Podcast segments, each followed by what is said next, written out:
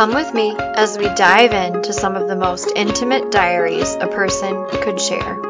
My mission is to inspire you to push through during the toughest of times, too. Thank you for being here. This is Push Diaries Podcast, and I'm your host, Tess.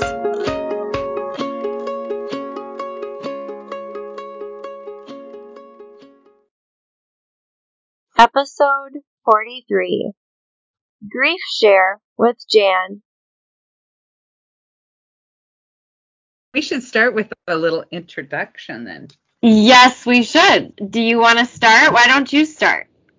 Well, um, I have known Tess for oh those years back in Cannon Falls when she was in the school days. I've got some, uh, and you being the same age as my daughter Brittany, I have a few stories about Tess, especially from a trip to Italy. I was hoping we were going to talk about this. I literally thought about this yesterday. you two went on. We have a, there's a couple of stories that, you know, just still kind of make me chuckle. It's but fun. even from even before then, I mean, you guys went to what in your junior year or your senior year to uh, to Italy? Um, but even before that, you did things with our family when we would do outings, especially uh, things of faith. Did you go along to Sunshine with us? Yes, I was at Sunshine. Yep. That was so fun. I loved Sunshine. You know, that ended up being something that my dad and I would plan and go together and meet all, all the families. And it was a blast. Oh yes, I remember Bill being there. Yep. Yep, Brittany was there, Brady Smith was there, Ann Johnson was there, Caitlin Duncan, Jubilin Henka, Lily Peters, Loda came one year. Remember the foreign exchange student Loda? Yeah. So Sunshine is a music festival, Christian music festival that was done in Willmar, Minnesota for years.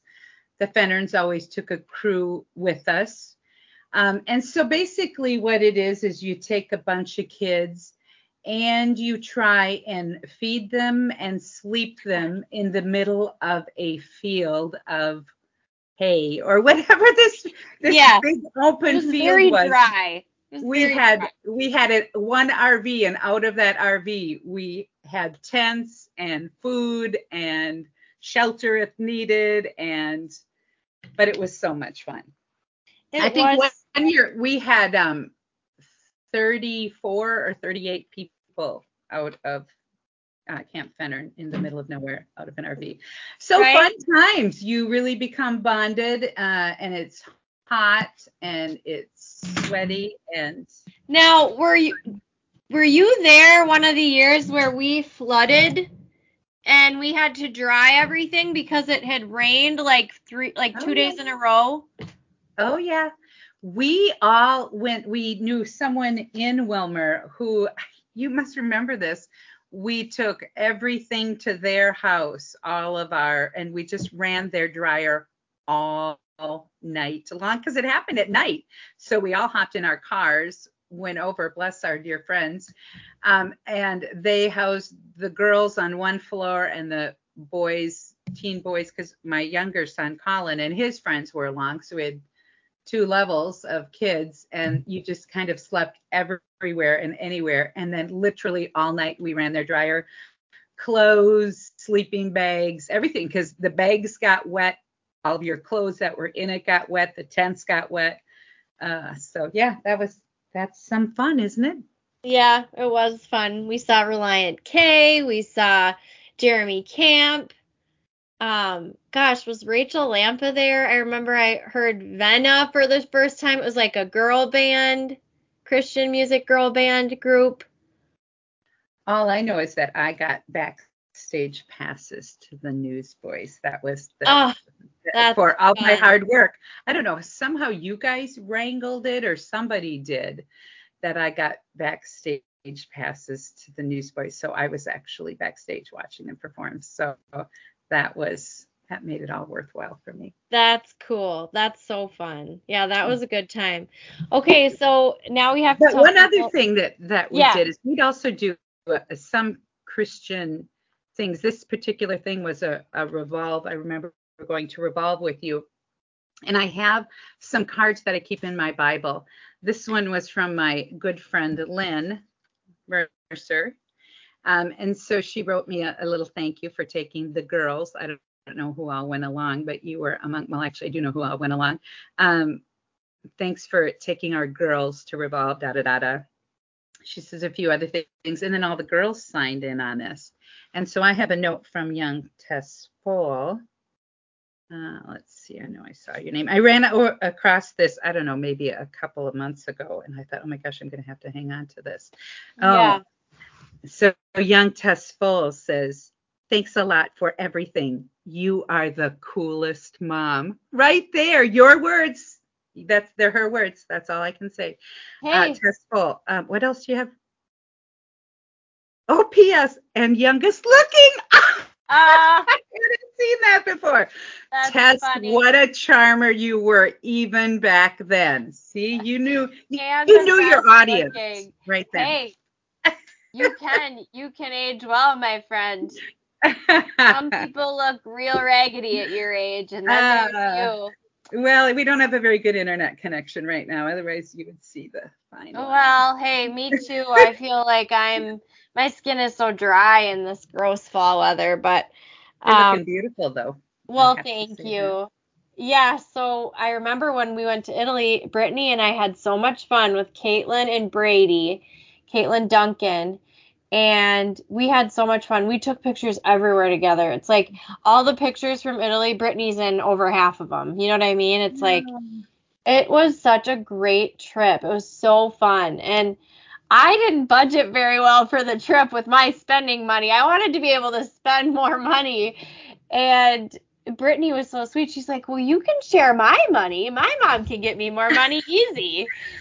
and so I was like, Really? Like, it's not a big deal. And she's like, Absolutely, it's fine. And so I, thanks to Jan Fennerin, I got to spend another $200 and didn't run out of money. You're welcome, girl. Oh, it was so nice. I just went to Italy right before COVID hit, and man, there's a lot of things to spend money on it there. And so good. You Yeah. gotta go, you gotta live well while you're there. So Did you did you find fun stuff when you were over there? What did you enjoy about it?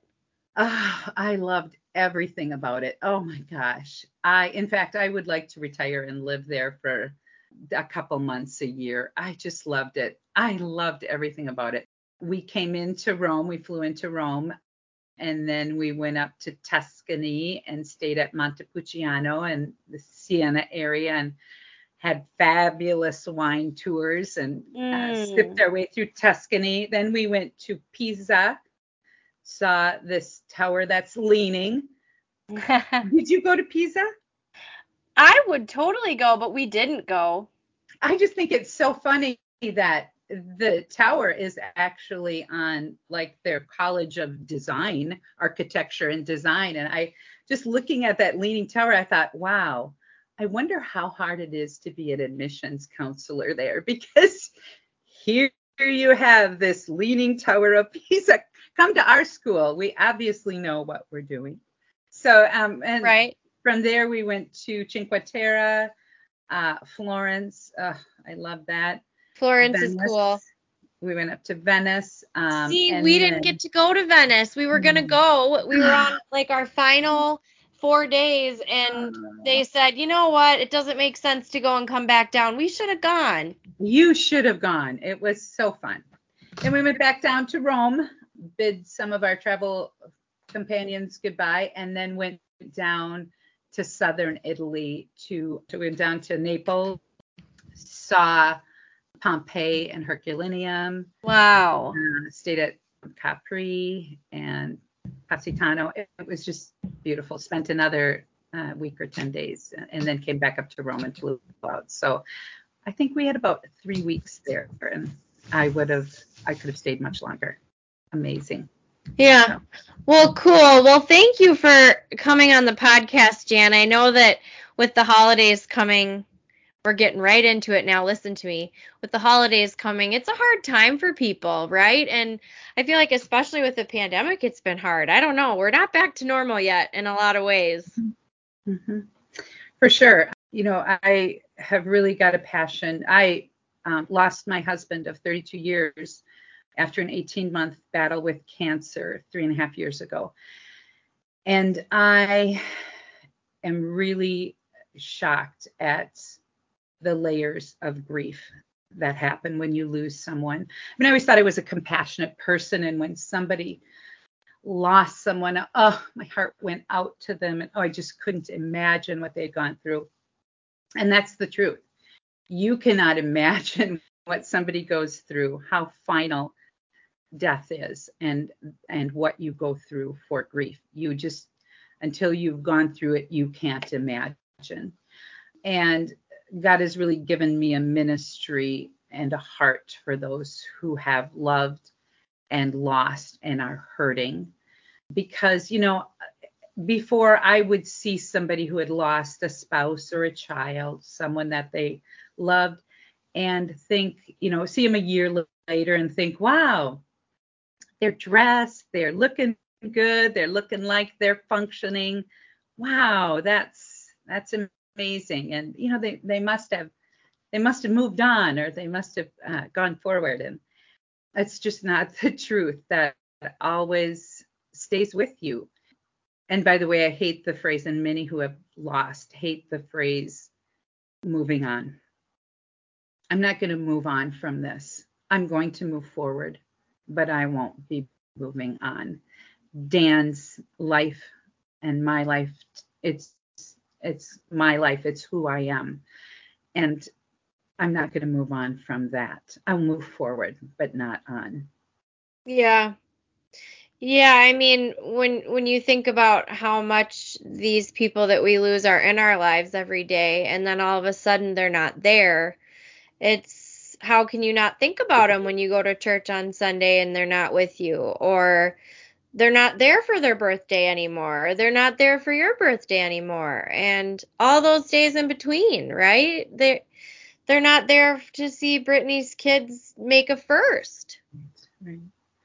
Well, it's just the it was just the fabric of your life. And that it's it decided who I was because I had this amazing partner in life. We had this wonderful family together. It changed who I was. I mean, we we're married for 33 years. It's uh, it's who I am, and I just can't forget that no more than I can forget who I am. And so, yeah. it uh, determined who I was. So, but I I will move forward. I don't I don't know if I'll be able to describe this very well. I once heard, and for me, it's very true that grief is kind of like this. If you compared grief to like a major illness that you went through, if you were to take uh, the the pain and the um, the stress and everything that goes along with a major illness or a grief and would put it and, and make it into a ball, maybe the size of a softball. And if you would drop that into a, a jar and and you know it would take up maybe a good majority of that jar. And that's not something that you can sustain that kind of pain and grief to be taking up that much of your life. So with an illness you know maybe six months down the line the the pain will have gone the the symptoms will have gone the the effects of chemotherapy are done et cetera et cetera. So maybe six months down the, the line that ball is going to maybe now instead of being softball size it's going to be maybe the size of a of a baseball or a tennis ball and then maybe a year down the line, when you drop that in that jar, it's maybe going to be the size of a of a golf ball, and then maybe later on the size of a marble. So it's still in your life. It still happened to you, but compared to the jar and you know the rest of your life, it's really just a marble size. Um, when it comes to grief, I think of it as you would drop that softball size grief in there at, at the beginning. And then rather than that ball getting smaller, instead what happens is that ball stays the same size, but the jar gets bigger. and so you you still have that same size grief but you grow uh, beyond and around that. So that that's not taking up the entire jar of your life. It's not made up the entire content of your life but you grow other places but that grief pretty much stays the same yeah and i you know when you talked about his chronic pain there are some symptoms too within these layers that can make it really hard for a person to grieve, right? And grieve well if they're constantly distracted by pain or those difficulties. You know, you asked me right before we started to record how I deal with my pain. It's hard. I, you know, I for sure I need God, I need church, I need community, I need prayer, I need mm-hmm. biblical teaching and education and I need time to be still and you know, I'm not very good at meditating. I need to practice more of that. I don't know if you have anything about meditation you want to share, but I haven't I don't know, I'm not good at making time for that, I guess, which isn't great.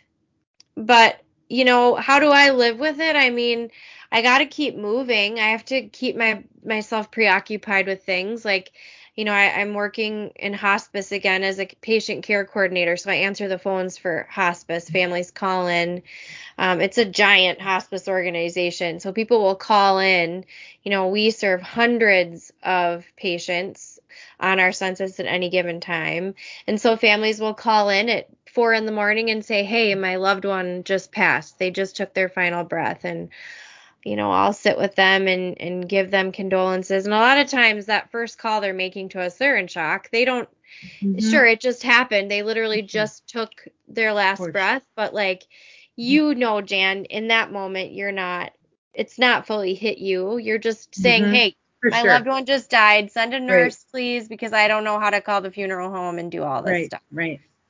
But my question to you is, as I had explained before, uh, my husband lived with chronic pain. And mm-hmm. um, we called him Superman because he had an S on his chest. He just heroically went through that chronic pain. And mm-hmm. um, I wish I would have um, appreciated, you know, what he was going through. Instead, I was, you know, trying to, you know, uh, how can we help make this better? Should should we up the pain? Should we do the? How can we keep, you know, food down you? What what else can we try? You know, I was trying to help him like trick around it. Um, and you know, he just was plowing through it. And, and I wish I would have had it in me to be in the moment enough with him to say, man, Dan, how are you doing it?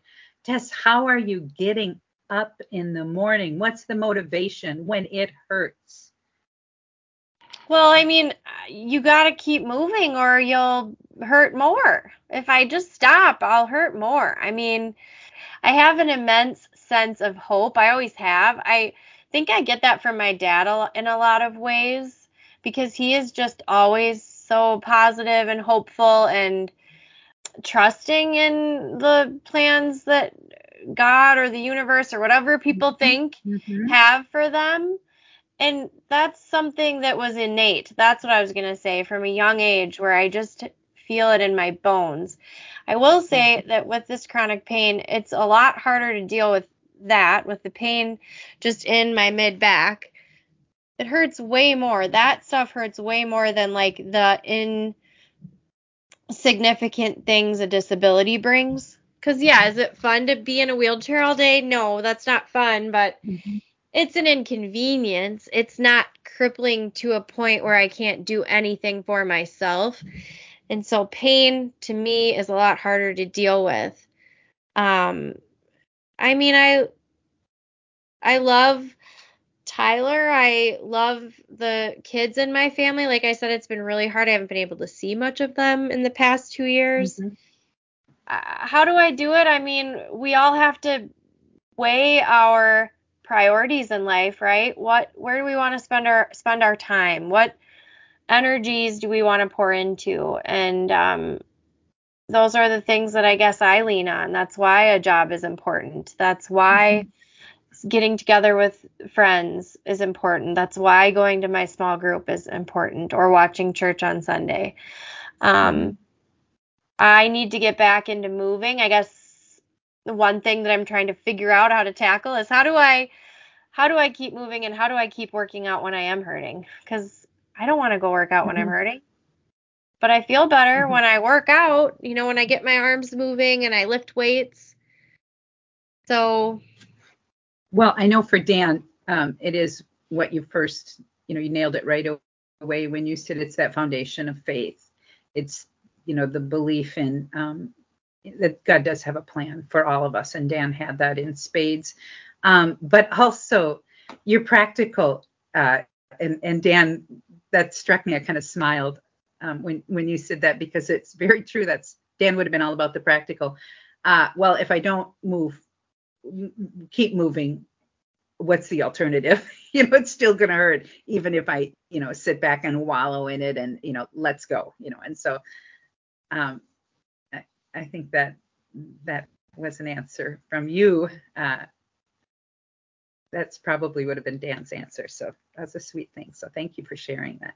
Well, yeah, of course. And, you know, just like all of us in life, I know, you know, for me, not knowing if I was going to be a parent ever, that was always a tough thing to give up. You know, when we talk about priorities, I thought, man, I really want to have a family of my own and grow that love and grow that hope and grow that faith because if you're grow- growing that stuff and it's in your tree, in your inner mm-hmm. circle, it's going to just bless you long term. Just like Jan, you're saying your jar is growing, your ball mm-hmm. of grief is still very much there, but how how much bigger has your jar gotten with the love you have for not only Brittany and Colin, but the mm. families that they're growing? It's almost wow. like the world is expanding right before you. And how can you not share joy in that? I see life through a completely different set of lenses, completely different. Um, priorities are um, are much different than what they were before. Uh, it's I just am wearing a different set of lenses. I see life so much richer, uh, much more valuable, uh, friendships, relationships more valuable. Working on, and I still work am working on this using my time effectively. I think after a grief, this is my experience at least, after grief happens, as you had stated earlier, Tess, you're in shock at first. There's just, you're just moving very mechanical. And I would say that was me for the first year. When you lose, in my case, a spouse, you actually lose a partner. We were married for 33 years. He had his stuff that he did to contribute to the family. I had my stuff that I did. Although I I usually remind God that Dan was more of a person than I was sometimes in a very practical way. So it's like, God, are you sure you took the right one? Because he sure did a lot to kind of keep the ship afloat. You know, I did nothing with our finances. Um, I did nothing with vehicles, maintaining them, mm-hmm. basic day to day stuff. I didn't take out the garbage. I just I had I had really a strong learning curve. I did not pay any of our bills. I didn't even know where they came from or where they went to. I didn't get the mail out of the mailbox for crying out loud. I know, and people are probably wondering, what did she do? Kind of she's a lucky. They're all thinking, wow, she's a lucky woman. I was a kept woman. He just really was. Again, he had, he had an S on his chest. Um, so yeah, Superman did all of those things. So when he passed away, the first year was really just like keeping the lights on, you know, learning how to do all that stuff. And um, so I think that, and that's it, it, for a lot of people. You just are kind of mechanically going through your days and just um, doing. And as we say, um, an organization that I work with is called Grief Share. Um, and I um, facilitate 13 week group sessions through our church, through Riverwood. And that's one thing that they say is in those first years is to just do the next thing. Just if it's get out of bed, good. just do the next thing that needs to be done. So I think that's the way most of my first year was spent. Um, and so year two and year three, and if there are people listening who are just fresh in grief, they're not going to want to hear this. But some say, and I would agree with it, that the second and the third year can almost be harder because you've finally now gotten some of those um, those things in your life settled that okay now i know how to do this now i know because if you had a, a partner or if you lost a child and if you were involved in that child's life and you know we're going to sporting events with that child and you know if that child was a, that part of your life if they were if they were a baby you were caring for them if they were you know a, a young elementary school uh, child you were caring for that and you know if they were teen you you were involved in maybe sports or extracurriculars so there's a void there. And so you have to work around filling that void. As with dan i had it's not just the initial grief it's those secondary losses as well. Somebody who knows how to pump gas. Very important. That's an important life skill. Pump gas. Just the the bills for me and the you know and even though Dan had most things set up on automatic payment, there were things that I had to pay taxes on our home. I had to, you know, pay those things. So yeah. the first year was just learning those things. It kind of dawns on you that okay, this is this is it. This is permanent. Now, kind of where do I go from here? And those are tough things to work through. Yeah. How did that compare to when Brittany and Colin were out of the house and didn't live with you anymore? How did the empty nesting change from kids to also losing a husband? Mm-hmm. Um, mostly when I when the kids left. Um, well, when we moved our second one out to, co- to to college when we were going to take him up to the U. Um, uh, that morning I woke up and um, I looked at my husband and, I burst into tears and said, "Well, Hannah, I guess from here on out it's just me and you." And you know, I cried, cried. Uh, but that's, that's the truth. I at least still had Dan when the kids left. I mean, Dan and I we went into a whole nother almost woohoo kind of uh, life where we didn't have to it, it was ours. We could do what we wanted to do. Yeah. Um, in the case of losing a spouse, you lose that partner. You just you lose that partner in crime. And uh, for me, Dan and I were together in high school. We were high school sweethearts. So I also lost a history of myself. Nobody knew me like Dan did. Yeah. And P.S. He still loved me. So there was yeah. said there. So and you so, met you guys met like what in seventh grade? I want you to tell me about what you thought of Dan no, we, you were we met in my um it when I was in Dan was already out of school. He was four years older than me. So I was in my senior year when we met. And we just I think when you meet and, and marry young, that it's going to go one of two ways because you're you're punks. We were kids, you know, we're just punks. What did we know about life? So I think, you know, you grow and at that point you either are going to grow together or unfortunately grow apart. And we were fortunate enough to grow together to, you know, find out what our likes and dislikes were and kind of drag that other person along too. Our likes, like I love to travel, and so you know, I brought Dan along for that. Dan loved to snowmobile. Uh, he loved the North Shore, which is where I'm at right now.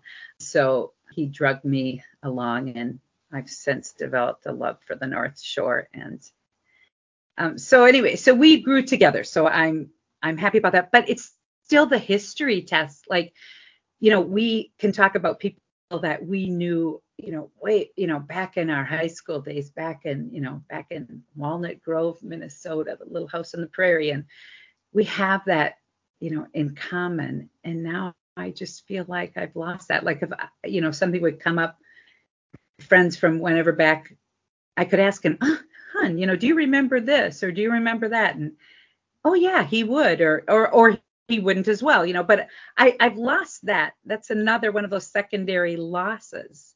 I've lost that little reference or you know and certainly all of the inside jokes and and that um, intimacy of that person who knows you inside and out so yeah yeah it's you know we we can we you and I both talk about faith and how important faith is to get through things and that's another loss is Dan I'm sure helped your faith be that much more um, strong and you trusted your faith and Dan's faith and your faith together as a couple mm-hmm. so much stronger and to lose a pillar because mm-hmm. he really was a pillar in your life mm-hmm. It's like whoa all of a sudden you look down and it's like you're looking off a skyscraper and Dan yeah. used to be right there yeah my faith has never uh, been stronger than what it is now because I've had to absolutely rely on God for everything I uh, had a friend shortly after Dan's death who would just send me cards with scripture on, just little note cards. I put them in a, a file and ended up having quite a stack of scripture that I went through. And sometimes during the day, I called myself a card carrying member. I had actually carry scripture around. Just it strengthened me. It gave me peace. It gave me hope. You know, just those those words, those promises from God's word. Um, I've always loved the Psalms anyway, and they just have so much rich words about God and who He is and, and His promises for us and His great love for us. And so, literally, I carried that around to remind me and to, it, it just gave me strength and comfort. Yeah. Is there any Bible verse that sticks out in your mind that you want to share or a couple that that have been most healing for you? One thing that kind of was my battle cry is from Job. In this group that I facilitate, they do talk about the life of Job. And for those who don't, um, might not know his story, he, in one day, he lost everything. He lost his, um, his children in a, in a terrible accident, his um, health. Uh, he was a very affluent man. He lost all of his wealth, um, everything except his wife. And um, so he, he went through some wrestling with God. And one of the um, things that Job says is, um, Though thou slay me, yet I will trust in thee. And I, I had determined that I will trust God through this. I don't understand it. I don't like it. It hurts. It is overwhelming. I feel like it'll pull me under. But through it all, I will trust in God. Um, and just so many other things from the Psalms. Um, God is our refuge and strength and ever present help in trouble. I wait for the Lord, my whole being waits, and in his word I will put my hope. I cry out for help when my heart is overwhelmed. Lead me to the towering rock of safety. Trust in the Lord with all your heart and do not depend on your own understanding. Just so many things that just really. Yeah. I love that one too. Yeah. There's always more about situations we can understand, right? There's always more that we could seek to know and to find those are some good ones too. I love the jars of clay one too, where it talks about how he's constantly molding us. And, you know, we might not be able to see the big picture, but there is one there. Yeah, it's it's hard. And you know, I Jan, I've lost my ability to walk, right? And my ability to not have chronic pain all the time, but I don't know what it's like to lose somebody that I love absolutely dearly that's in my life all the time. I really don't. Like you know, I've lost my grandparents and they were really close to me and I lost my fiance's grandparents. They lived in this house that we're in now. They they were family members out here in Michigan that I loved to come visit. They were sweet. Tyler's grandfather died of ALS last winter and his wife Ruth died like 30 days after he died of dementia and a broken heart, we say. Mm-hmm. They they were married 60 years or something and Um, they died 30 days apart and I miss them. I miss them. It's there's a hole here and I wasn't married to him, so I know I'd miss him even more if I was. Well, I would have this advice for those who um, have, who know people who are going through grief. I would just tell you to to show up. Um, if it's anything that I have learned, it's you know so many times people are so uncomfortable with death and they don't know what to say and oh they don't know. It just makes people uncomfortable. It's uncomfortable to think about you know it it might be them sometime who's got front row at a funeral. You know, nobody wants that. And and sometimes I think when there's a, a funeral or a, not even the wake and the funeral, but the the weeks and months afterwards, all I can tell people is show up. I would say show up and shut up. That's the two pieces of advice that I would give. Show up, be there, be supportive. You don't have to say anything. There are no magic words. In fact, sometimes, well, heaven heaven is a lucky place right now because you're, you know, good thing that when you know he's in heaven. Yeah, that is a good thing, but I still miss him. So that's not always helpful. Or, oh, aren't you glad it went quickly? Or at least it was drawn out for six years so that you could say goodbye. None of that is applicable. It happened quickly. You always want more time. Right. Uh, you had six years. No, we didn't because in six years I got to watch my loved one go through pain and shrivel down to a hundred pounds. And, you know, so just don't say anything. yeah, don't Show tell me that I'm lucky to have up. him Right, like that. right. Just Yeah. show up and shut up. If you have anything to say, let it be of good memories of that loved one. My favorite people are those who knew Dan and who come up and say, I remember this about Dan. I remember that about Dan. And after someone has died, people are, mm, they're kind of tight lipped, like, well, I don't want to bring it up because I don't know if they think I've forgotten or, you know, and if it's a child, oh, sometimes people just don't want to bring up a child or bring up that child. Um, we had lost our first child actually um, right before birth. Uh, our first son, Andrew, was stillborn at full term, 40 weeks. And uh, it was very painful, obviously. Was our first child. We had no other children, nothing but empty arms to go home to. I had a girlfriend, Chris Yort, uh, now Chris Goblish, she was back then, who was not married herself. You know, it was we were a young couple, so we had some friends who were still single, yet some that were married. She was a single friend. She gave me the greatest gift through my mourning and my grieving with Andrew.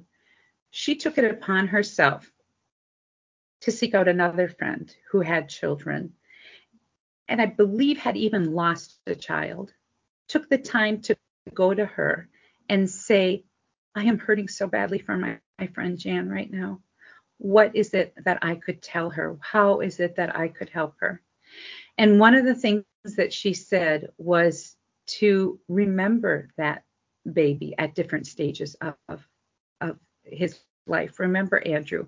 And so about six months later, I know we were making dinner because I remember I was chopping in the kitchen. And, you know, we were six months down the road, so a lot of people were not wanting to mention anything baby around me. Um, she walked in the door for dinner and she just said, oh, you know, Jan, I just really miss Andrew right now. I would really miss being a honorary auntie to Andrew because right now he would be six months old and that's my favorite age. He'd be crawling and and and, and the tears fell from my eyes as I was chopping, but they were not tears of sadness. They were tears of healing and Yeah, of gratefulness missed for my friend who would too. bring that up. yeah. But that those were just good healing tears. So bring up those who have lost. You're if you bring tears, they're healing tears and not hurting tears. Yeah.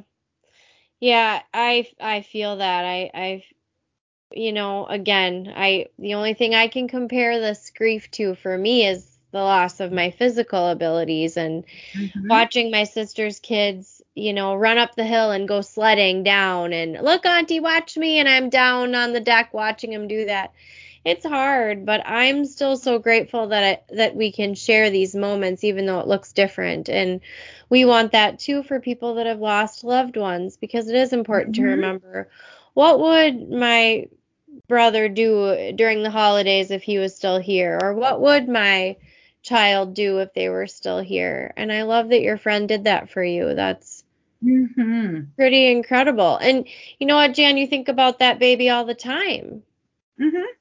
That that baby was my, my first pregnancy. It was my first baby, and life would have been different, so much different had he lived. And yeah, um, and I have two other children that I I love dearly, but this was still part of again the fabric of who I am. I my first child is in heaven. Yeah. And I it's it's the fabric of who I am. I'll tell you what, I believe it made me be a much better mother for Britt and for Colin uh, than what I ever would have been without having had that, without having had, had gone through that. Yeah, yeah. So do you do you think about obviously the answer is yes. You think about him what he would be like today. Mhm. And around around his birthday I just think, wow, that is you know, that's been that many years ago. I would you know, I would I would have that 36 year old child right now. And also it gives me great joy to know that Dan is with that child that it, it was really difficult, and I think this is one of the difficulties that um, that I have heard um, for those who have lost a child and who have gone before their parents. You know, as a parent, you go places first, and you know, eh, you kind of pave the way for your child, or you have many experiences.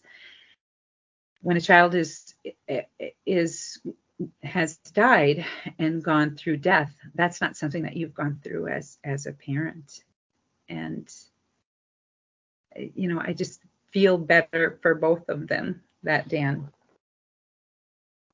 has has is there as well i don't know if yeah. that sounds odd or not yeah no it may that makes sense i was just going to talk a little bit about um, grief share the grief group that i facilitate. Yeah. Grief Share is a national organization. They have a website. It's Grief Share, uh, one word, G R I E F S H A R E dot org. I don't work for them. I'm not uh, advertising for them. I'm not. Uh, it's just a, a, just an organization that puts together a very good uh, s- series on grief. It was brought to our church by um, Sharon Callister Hubner from Cannon Falls, Nathan and Connie Backstrom. Do you know them? They lost their three sons to a drunk driver. Sharon yes. had lost her husband, um, Colin, um, and her husband, her current husband, Jerry Hubner, had lost um, his wife as well. Um, our pastor, who had lost his daughter, Val, um, so it, it, they were they had found this grief share and they had started it actually when Dan was sick. They did the first series, which offered in spring and fall when Dan was ill, and then I went through the second series, and then I've been going ever since. I went through a, it a second time that because uh, oftentimes you don't catch everything the first time that it goes through that you go through it. And then they've asked me to facilitate and i've been facilitating since then. So i don't know how many i've done maybe maybe six or seven of them. Anyway it's what it is the premise of it is it's a 13 week course you have a video that you watch. There's a workbook that accompanies it uh, that you can take notes off of.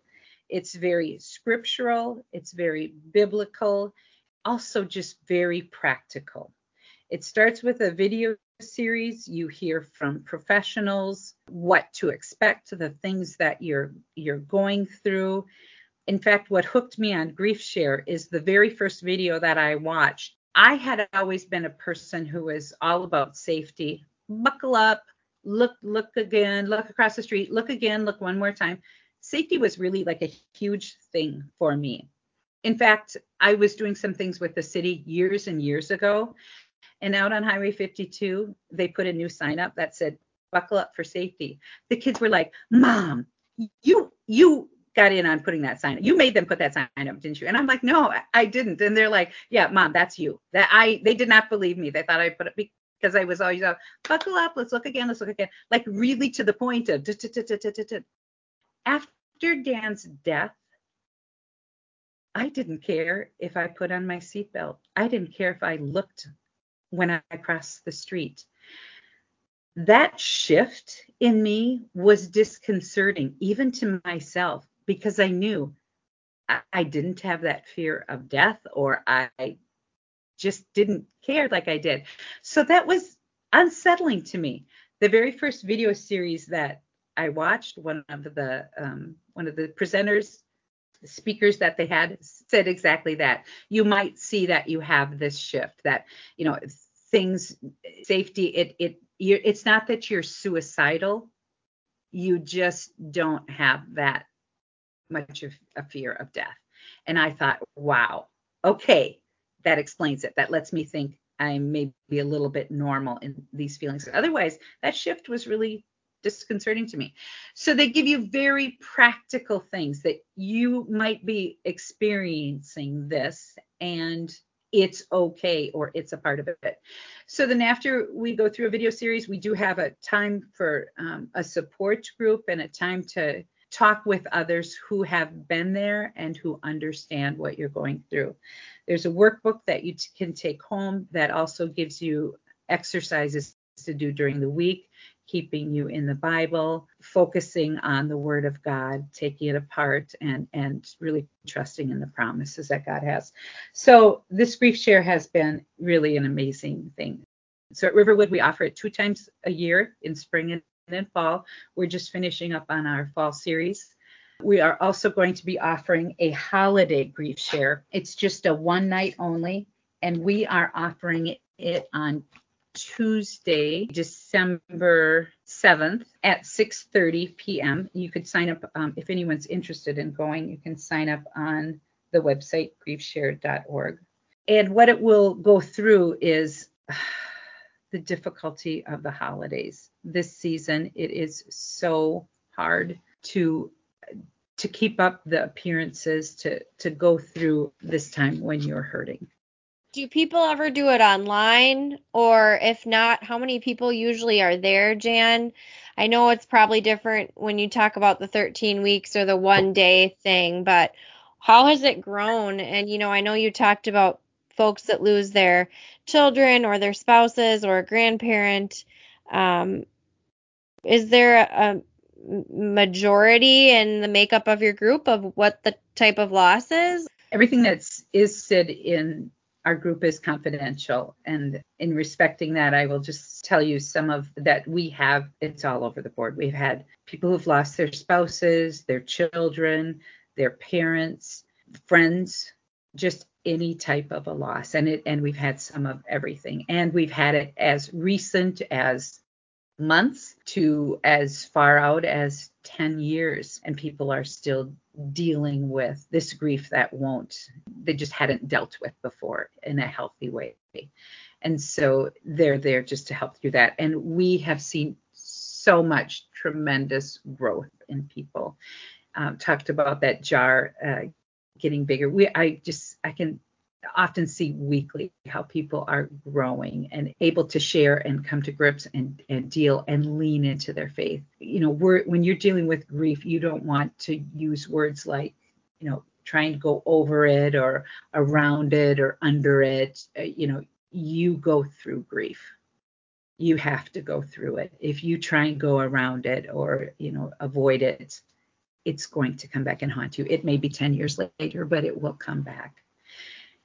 And so uh, we've just seen a lot of success with it. And our, our numbers run anywhere from usually we have four or five to I think we've had groups as big as probably 10 or 12, which you really don't want them much bigger than that because then you, you lose some of the personal communication with one another and the, and the sharing of, of their story.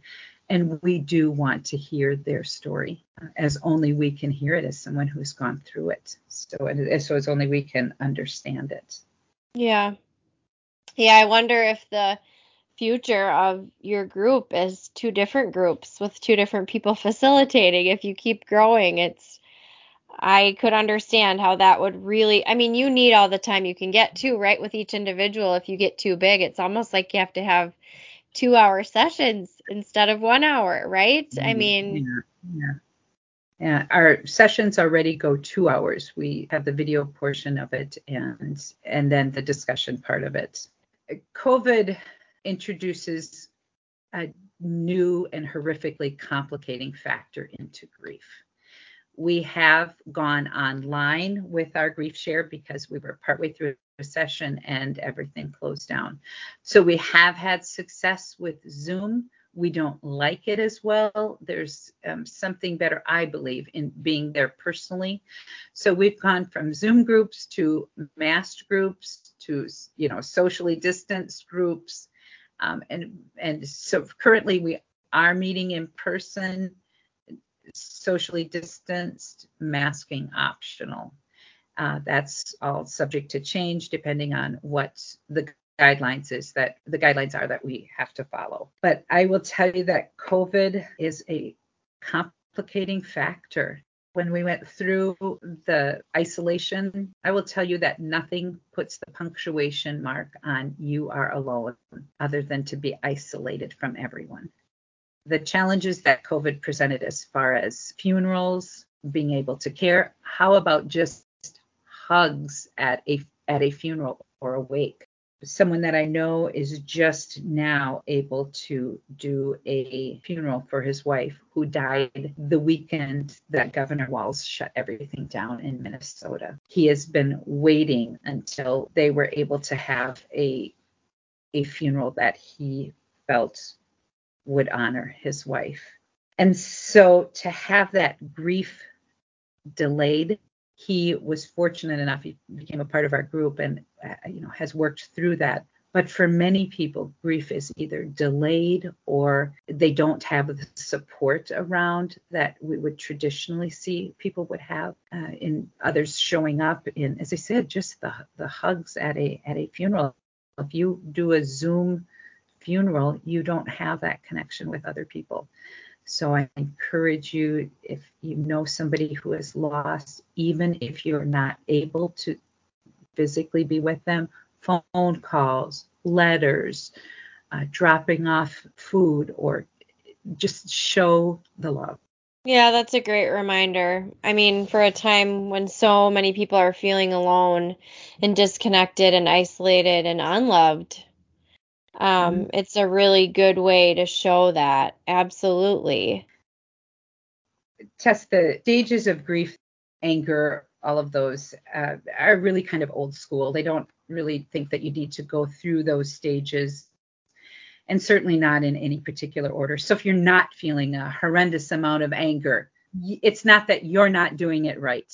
Uh, I didn't have a lot of anger and I had acceptance and that's the ultimate goal that you really want to get to is acceptance of this.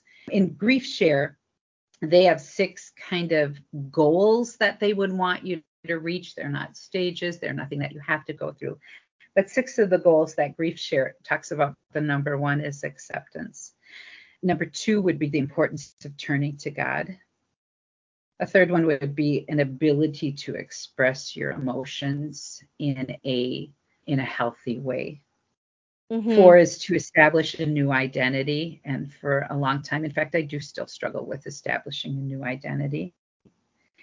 Five would be moving forward. Again, not moving on, but moving forward. And then six, to store or remember the memories. Because as I said, that ball's not getting smaller. You still have, I still have 35, 36 years of memories with Dan they're going to stay the same. And so those are kind of the goals that Grief Share sets forward. But certainly, as back to your point of if someone doesn't have a good relationship with someone that they love or that they loved, uh, there's they still have to go through that loss. There's still a loss there, and for some there might be some regrets, like why did why were my last words what they were? Those are things you still need to work through. Yeah. And, um, Grief Share helps with that. And I should let it be known that Grief Share is a is a nationwide organization, and you can look up and find their Grief Share meetings all over the state in, in different places, in churches in different areas. So look up and see what's close to you and um, and attend that. They've got they all follow the same format, and I just really think it's a good a good program for grief. Yeah. Well, thank you for sharing all of that community is a big reason why this grief share thing works, right? And knowing that you're mm-hmm. not alone. And you know, that's one thing that yes. I really love about this podcast too is because people might listen to your interview in 2030. I mean, seriously, it it's not um, always time sensitive.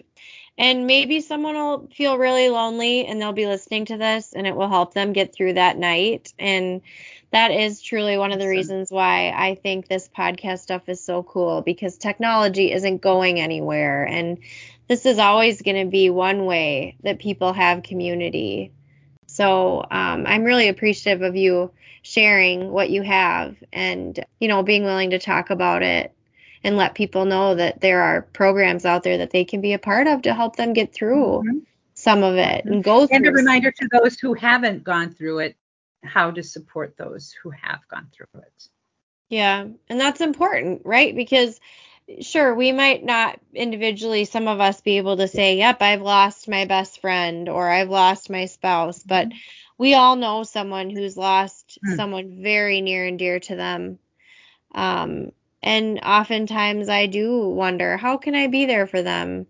How can I remember them? And and you're right, remembering those anniversaries and sharing in the the the hurt that our loved ones are going through and experiencing and not letting them sit in that by themselves is pretty powerful.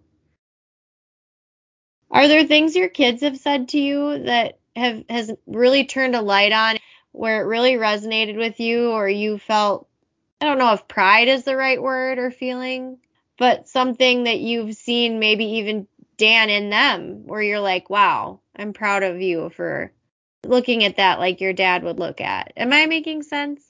Yeah, you are. Well, first of all, when Dan was ill and and going through the cancer treatment, he battled for um, 18 months.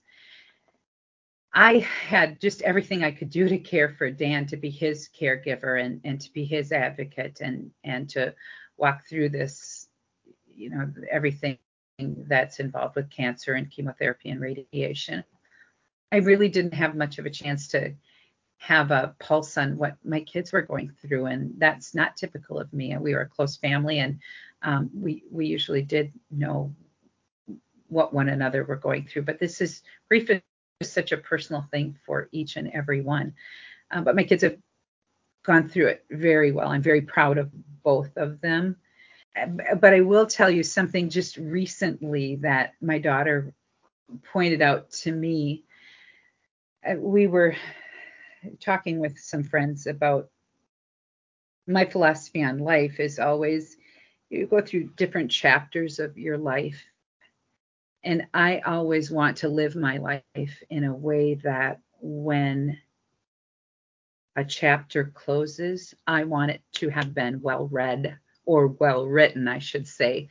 So that when I close it, it's okay that I closed it. It was a it was a it was a well written chapter. And then I made the offhanded comment that except for this chapter, this chapter doesn't because it's just been horrific. It's just not a book I wanted to read, not a chapter I wanted to go through, nothing. And my daughter really challenged me in that and said, you know, mom, how, how can you say that? You know, I, the, you have the boys, you do a lot with grief share you have you know how can you say that and i thought yeah what is missing and she really challenged me to take a look and see what is missing as i'm moving forward. And so i'm grateful for that because i am really taking a look at that and and deciding what do i want things to look like being purposeful. I so far i feel like i've just kind of been you know brought along by the winds of you know the, the, the first year of just getting through it the second year of oh this is painful the third you know. Now i want to start you know with the help of god and by his guidance making some clear decisions and making some clear plans. And i guess i've never planned anything for well now five years if you consider from when we got that can- initial cancer diagnosis to now. And so I'm at a point where I think I want to start making some goals and doing some things for myself. And so I really have been spending some time with God in meditation. Uh, no, not really. It's really not meditation. It's honestly, Tess, you asked about meditation earlier in the I don't even know. Prayer kind of is though. But Prayer it, kind it, of is meditation that, in a way. That's what it is, Tess. It's just a constant conversation with God all day long. I don't have a little Zen room that I hop into and light anything. Nothing's nothing's twinkling or and it's, I'm not facing a specific direction and ah, la, nothing. It's just a constant conversation with God. That's what my life is. And that's great meditation right there. Um, yes, it is. So I have been in meditation with God as to what that looks like. So I'm really, I'm really thankful that Britt took issue with that and, you know, really called me on it and said, you know, how can you say that? And if you are saying that, what are you going to do to change your life so that you have, so that when this chapter does close, and I believe it will, I believe that God will restore a marriage to my life. And when this chapter ends, what is that going to look like? So I'm challenged to do that. So yeah, yeah, I'm very proud of her that she that she identified that and called her mama on the carpet. Right?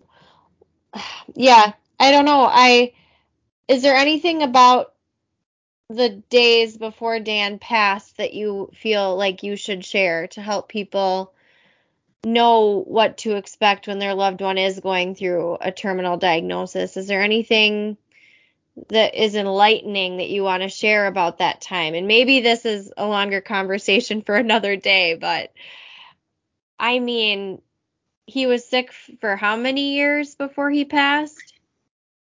So, Dan had a kidney transplant in 1996, and he lived with some chronic pain, lots of medications that you needed to have uh, so that he wouldn't reject his transplanted kidney. So he he was seeing doctors throughout his life, most of um, our uh, married life. But the last 18 months before he died, it was really painful, painful, painful. And that's when we were battling. And I would say that that would be a conversation for another time because yeah, the ups and downs, the ins and outs, the overs, the unders you've been run over by a truck, uh, all of that stuff. That's a painful place. Yeah. Yeah. It is. It is. Well, how about this? This is maybe a lighter question, and maybe you don't have all the answers, but what does the next 10 years look like in your life? What things do you want to accomplish that you're not at yet now? That's exactly what I'm seeking the Lord for right now that is exactly what I'm seeking the Lord for because I want this chapter, as I said, to be well read. And so I just am deciding what, just looking to God and saying, What do you have for me?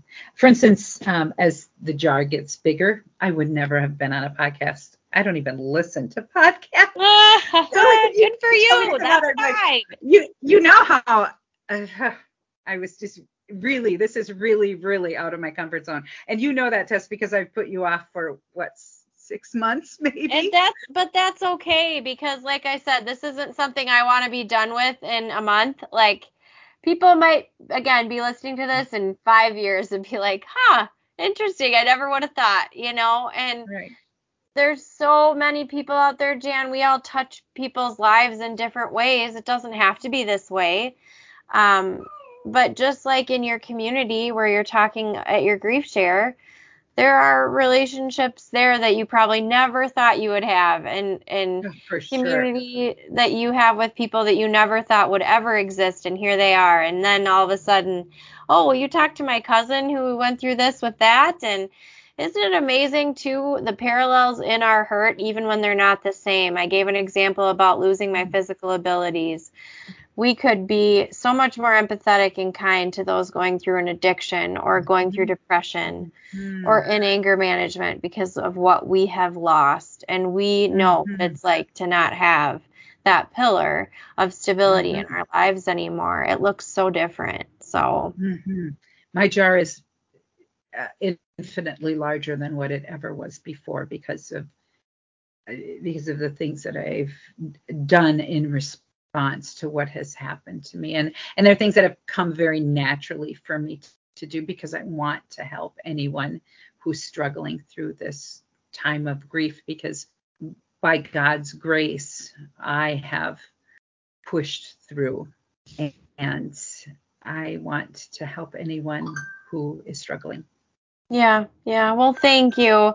It's been wonderful to see you. And, you know, like you said, pour on the people that need some pouring on, right? If there's somebody that you know that's hurting or missing someone that they really loved and cared about, check in on them, drop off a mm-hmm. baked item, write that letter. Yes, you're mm-hmm. right, Jan. It's uncomfortable to have conversations sometimes, but be willing to sit there with people. Is there any other advice you can give as the holidays approach as we say goodbye tonight? Yes. Um, I would say to be kind to yourself through this holiday season. Make a plan for what you're going to do. Expect that you will have some rough patches and it's okay. It will get better. But be, be kind to yourself. Um, if you're going to to an event or if you have expectations it's of uh, others have expectations of you it's also okay to say no or to pare things down. Maybe you did things huge before over the holidays. It's okay to pare them down. If you have you're getting pressure to, to go someplace and you feel like you need to go there drive yourself so that you have a way out. Make allow for yourself an escape route to get out of a situation. Also prepare some answers to some questions because you're going to get some. Um, how are you doing is always the, the the question. And decide because when sometimes people ask that they don't want to hear the whole guts out there. This is how it is. But have have an answer prepared so that you can say that. And and if it gets too tough you can bow out of things. Yes you can. Yes you can. That's a great that's a great thing and a great thing to remind people of when we're going to be surrounded by family and some of us not right? Some of us might not be with family this year and that's okay. And everyone is joy to the world. And you don't quite you're not quite feeling that joy to the world. That's yeah. Yeah. Well, thank you. You know, I am really excited for people to hear about the, the grief share at any time in their life because like I said, we all have stuff that's going on in our lives whether someone's going to rehab now or you know starting counseling up because they know winter's going to be long. There's something there's something for everybody to just like I said, be more understanding. So again, thank you for coming on and sharing a mm-hmm. little bit about your story, Jan. I really appreciate it. Well, good to see you too, my dear. Yeah, you too. Say hi to your family for me. I will. Thanks, Jess. God bless you. All right. Take care. Bye, yep. my dear. Bye.